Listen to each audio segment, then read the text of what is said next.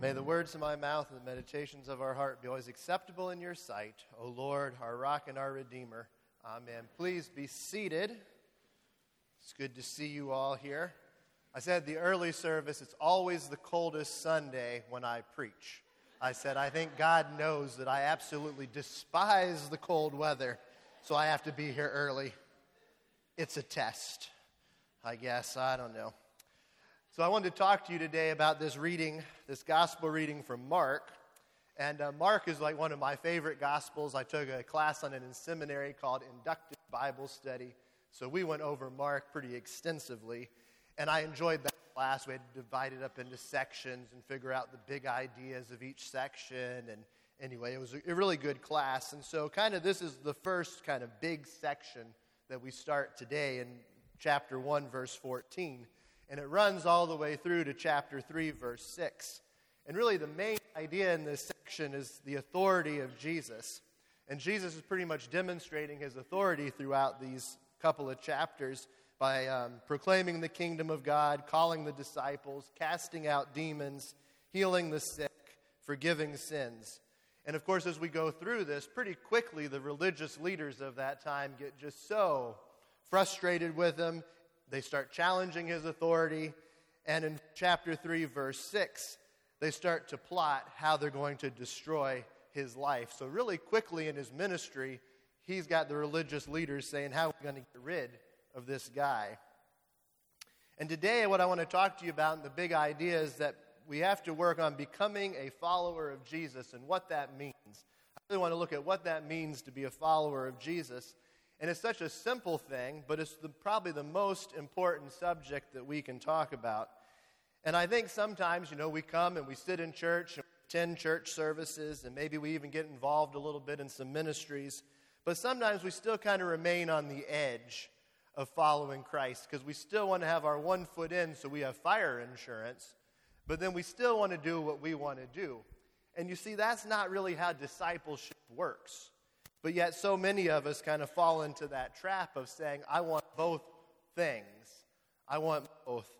I think there's another thing that we can kind of fall into when we come in and sit in church of our lives is that we're followers and we've committed ourselves, but it becomes such a routine thing that we kind of grow quiet and we're not really proclaiming our faith as we once were. The fire's kind of dimmed a little bit because it's just what we do.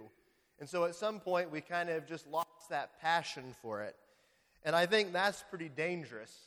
I think that's a dangerous place to be because we're supposed to be proclaiming the kingdom of God. We're supposed to be proclaiming what Jesus has done for us on the Christ, on the cross. And yet, often, we just kind of get into our routine and say, you know what, I'm committed. I do my Bible study every day. I do my prayers.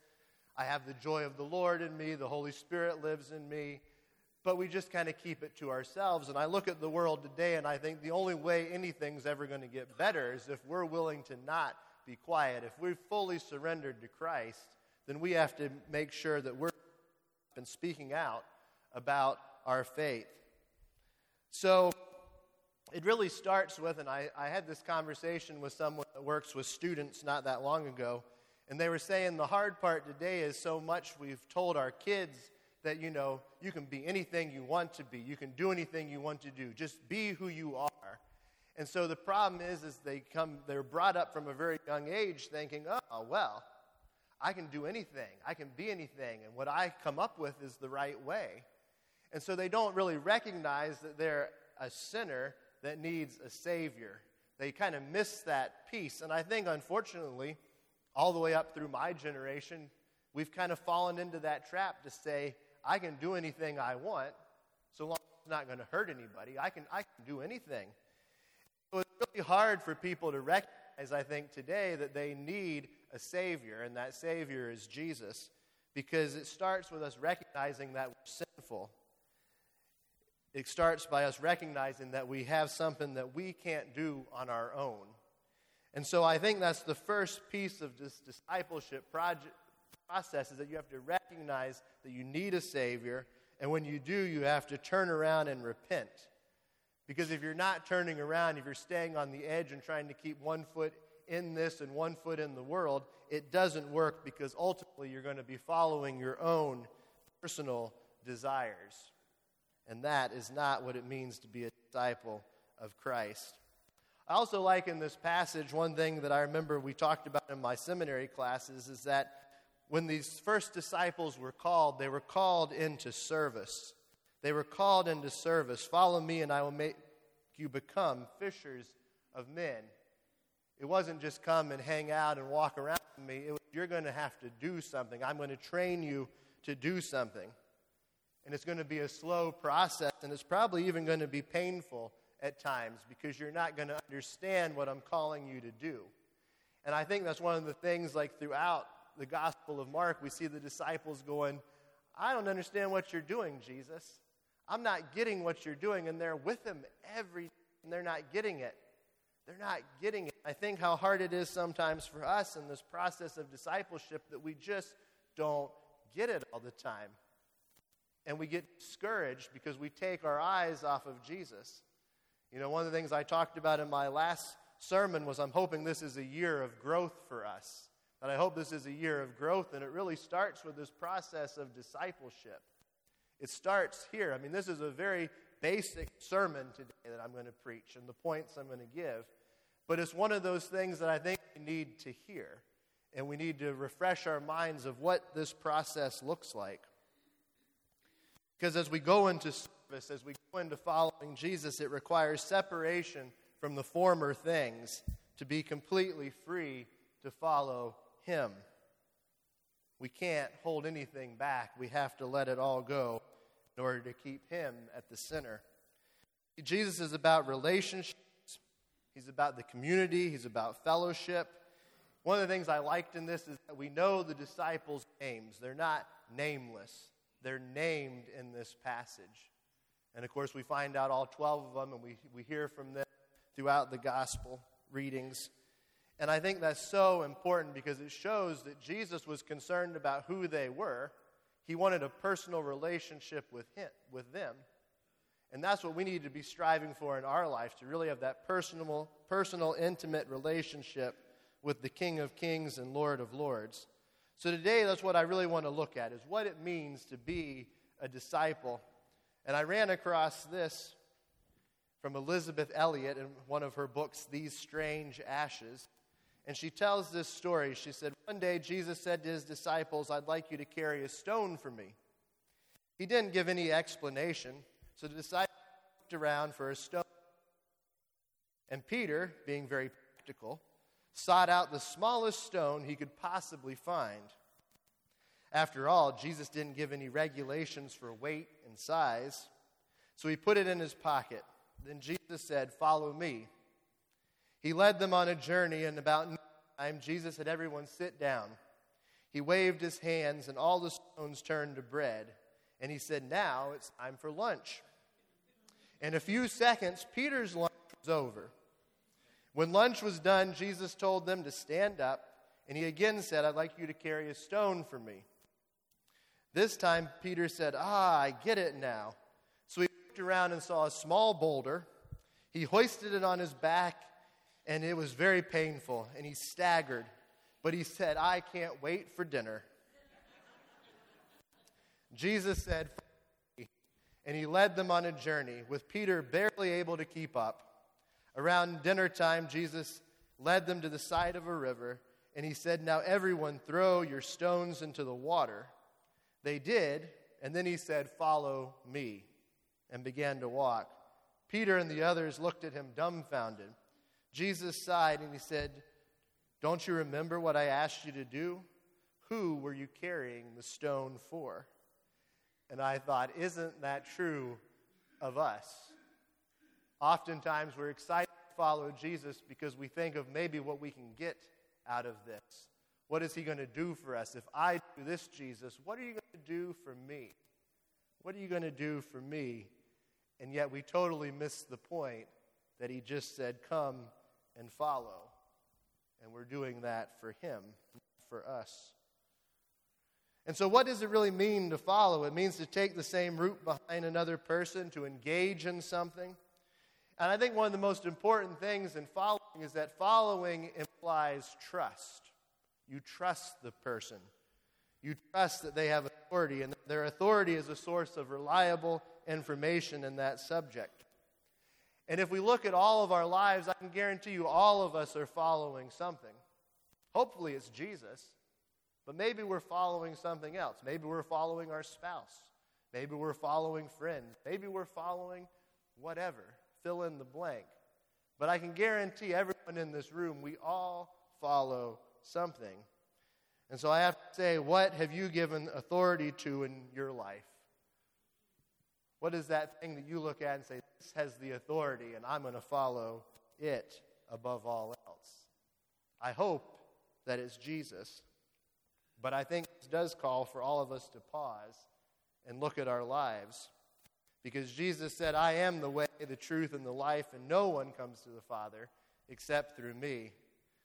I think the important thing in that is that Jesus doesn't show us the way, He is the way. He's it. He's not taking us down some back road to how we're going to get there. He just says, Follow me. I'm it. I'm it. I'm your way to the Father. And so, what does it mean to be a disciple? A disciple is someone who binds himself to someone else in order to acquire his knowledge or his practical and theoretical knowledge. And so, I thought about that. I thought, what does a disciple look like? And so, as I kind of looked at past sermons and I, I, read through the scriptures, these were kind of the points I came up with. I said they're the seven words of Jesus on being a disciple. And I think there's stuff we've all heard, but I can tell you, I really had to step back and I went, Am I doing that? Do I believe that?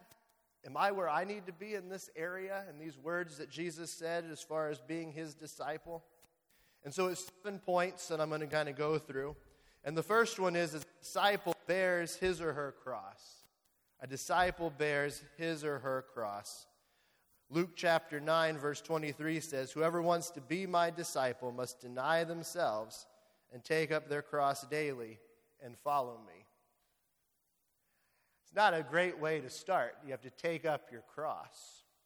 That's a hard one. I liked what um, Tim Keller said about this. He said there's a difference between self denial and denying oneself. Jesus said, If anyone would come after me, he must deny himself, take up his cross, and follow me. That is denying self. But that is easily confused with self denial, which says, I will give up this thing or that thing. I want to gain a special mark of favor before God.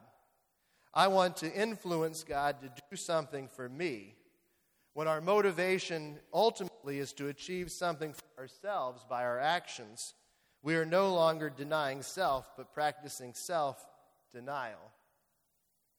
How subtle the differences are. Self denial is an attempt to earn favor apart from faith in the gift of righteousness, which makes us wholly acceptable before God, right at the very beginning of our Christian life. Denying self is a refusal to heed these those arguments of the inner ego that appeal to us to show us how good we are by giving up something. And I was thinking about that with Lent. I think how often we say, Well, I'm going to give this up. But are we giving it up to draw us closer to God, or are we giving it up because we want God to look upon us favorably? I've been in both camps on this in my life because we think sometimes that if we do this, God's going to go, oh, they're so good. Blessings, blessings, blessings. And it's just not how it always comes out.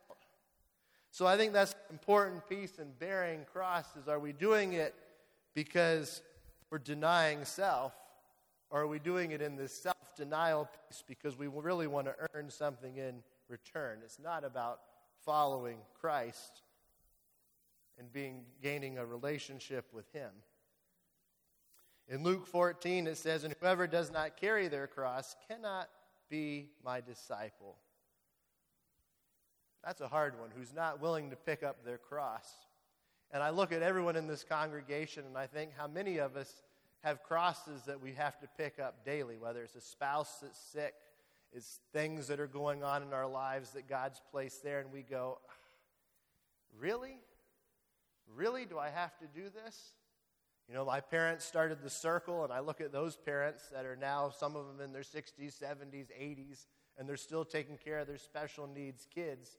And I think that's a heavy cross to hold. And yet, when you see all of them, they do it fully.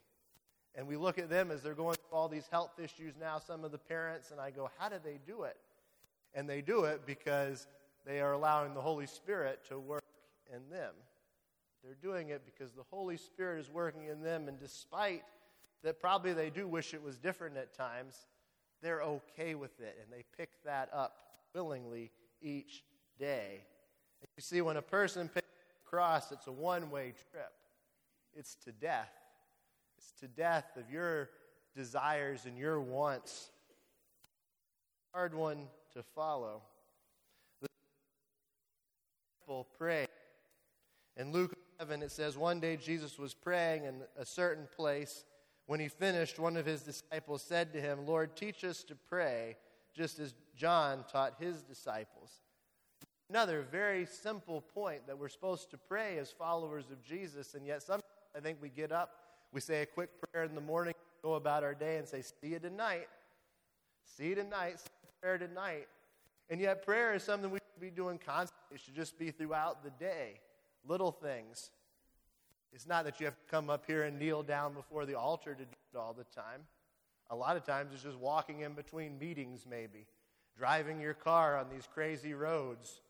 All these things give us opportunities to just say, Lord, be with me. I don't know how to minister to this person. I don't know what to say to this person. Lord, keep me safe. Lord, be with the doctor that I'm going to go visit today, that I get good test results.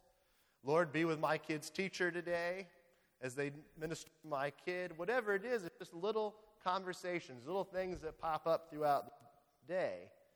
A disciple is constantly. Third point I came up with was a disciple is full of joy and the Holy Spirit.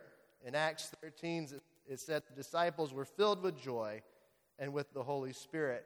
You know, this is one that shows that we are different? Are we joyful even in the toughest of times?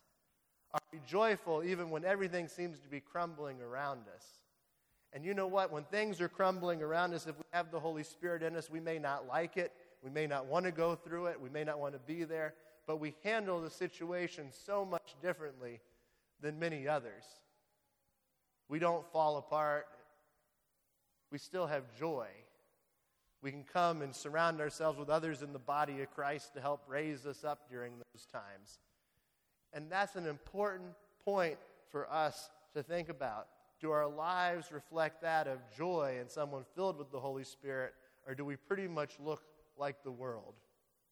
Because that is a true mark, I think, of the follower of Christ is are you full of joy despite your circumstances?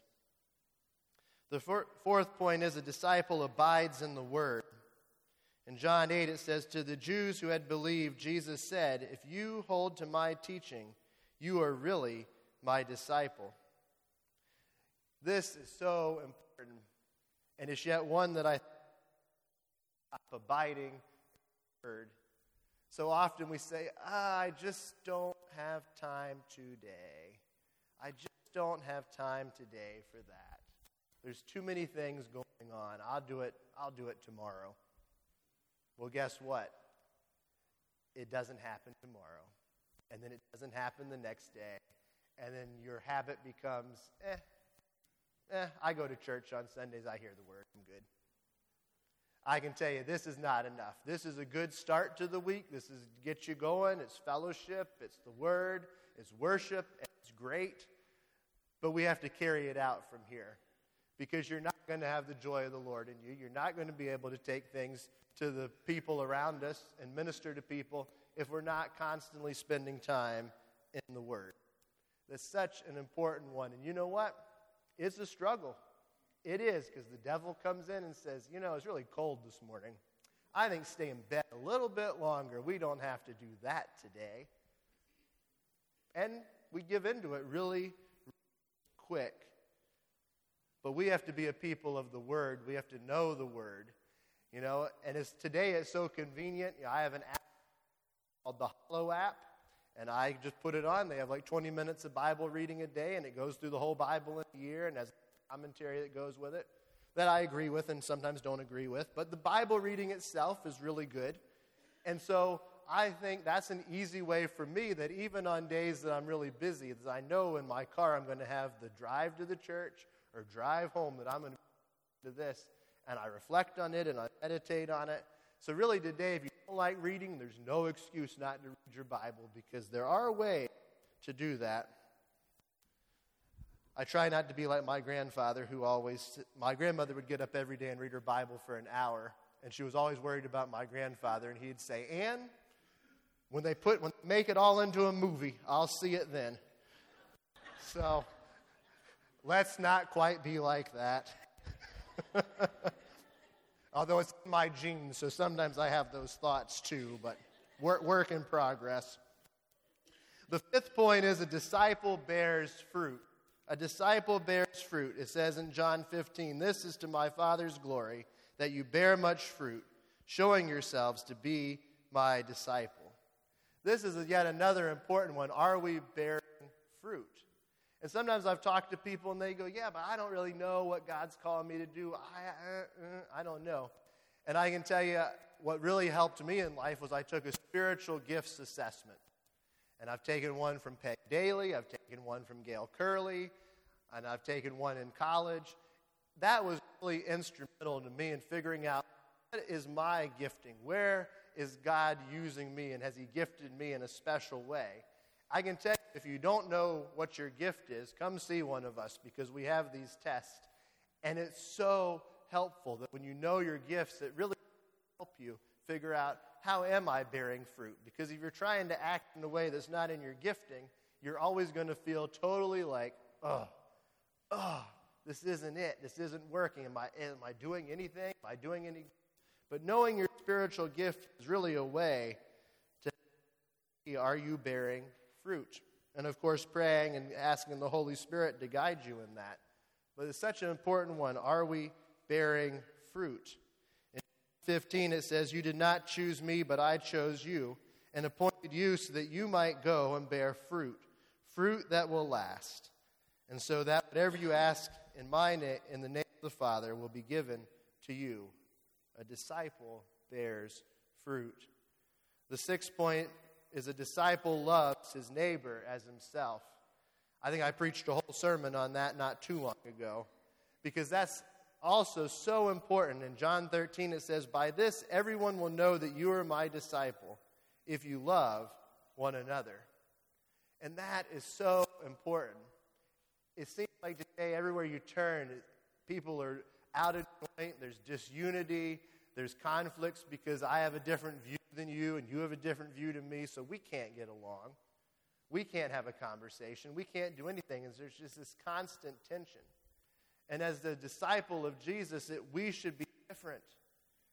Just because we love them doesn't mean we accept their views or accept a certain lifestyle. But we are saying, I'm willing to love you and share the gospel with you and be a light for you and show joy, even when we don't necessarily agree. And that's so contrary to what the world is doing today. And I think this is just one of the most important points. It goes right there with being full of joy and the Holy Spirit. People can see we're different when we interact differently. And they say, Really? Even though you don't agree with me, you, you, we can have a conversation? You're showing love to me? That's so out of character for the world. I don't understand. And then that gives a way in to say, This is why I'm this way. This is why I'm this way because of what Jesus did for me on the cross. In Galatians 5, it says, For the entire law is fulfilled in keeping this one command neighbor as yourself. How well are we loving others? And finally, for the seventh point, a disciple's allegiance is to Christ. A disciple's allegiance is to Christ. People's, things, dreams are always battling for our allegiance. They just are. And we're easily distracted. And yet in Luke 14, it says, If anyone comes to me and does not hate father and mother, wife and children, brothers and sisters, yes, even their own life, such a person cannot be my disciple. Jesus wants all of us, a 100%. And the only way we're going to do that is through the power of the Holy Spirit working in our lives. But we also have to be careful not to become distracted by so many other things in this world. Because it's easy for us to get distracted. It's easy for us to lose sight of what Jesus did for us when health issues come, when the sickness hits, when people die, when bad things happen. It's easy to focus on that and not look at Christ. Or when really good times come and all the good things are going on, it's easy to say, I don't really need a Savior right now. And it's not that we consciously make that decision, I don't think, as believers, but sometimes we just go, things are so good right now.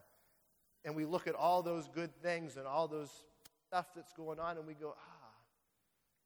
But a disciple's allegiance is to Christ.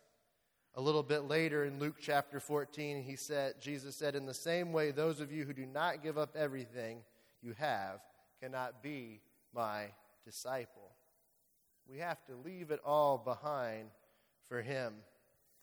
And so as as you as we reflect on these points of bearing crosses and being a person of prayer and joy and abiding in the word and fruit, loving our neighbors and having allegiance to Christ, I think all of those, I've really spent the week reflecting on that in my own life and praying, where am I struggling?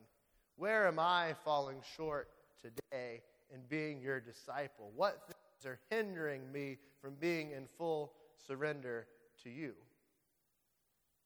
I hope all of us can do that today. I hope all of us can take time to reflect and say, maybe, where, where, am, where am I not where I need to be? I would encourage you to go home and pray about this and say, what do I need to do to be a fully surrendered and committed disciple of Christ? I think it's wonderful that this came so early this year because I think it's a good one just to move us on our way to how is this year going to look? Are we going to be people of full surrender and doing God's will for our lives? Or are we going to be people that say, I like it, but I also really like the world too, so I'm going to do both. You can't have both. It's all Jesus or it's not. So please, today, I would just say, as you go from here, I think all of us could spend some time and reflect on this and say, where do I want to be this year? How am I going to grow as a disciple of Christ today?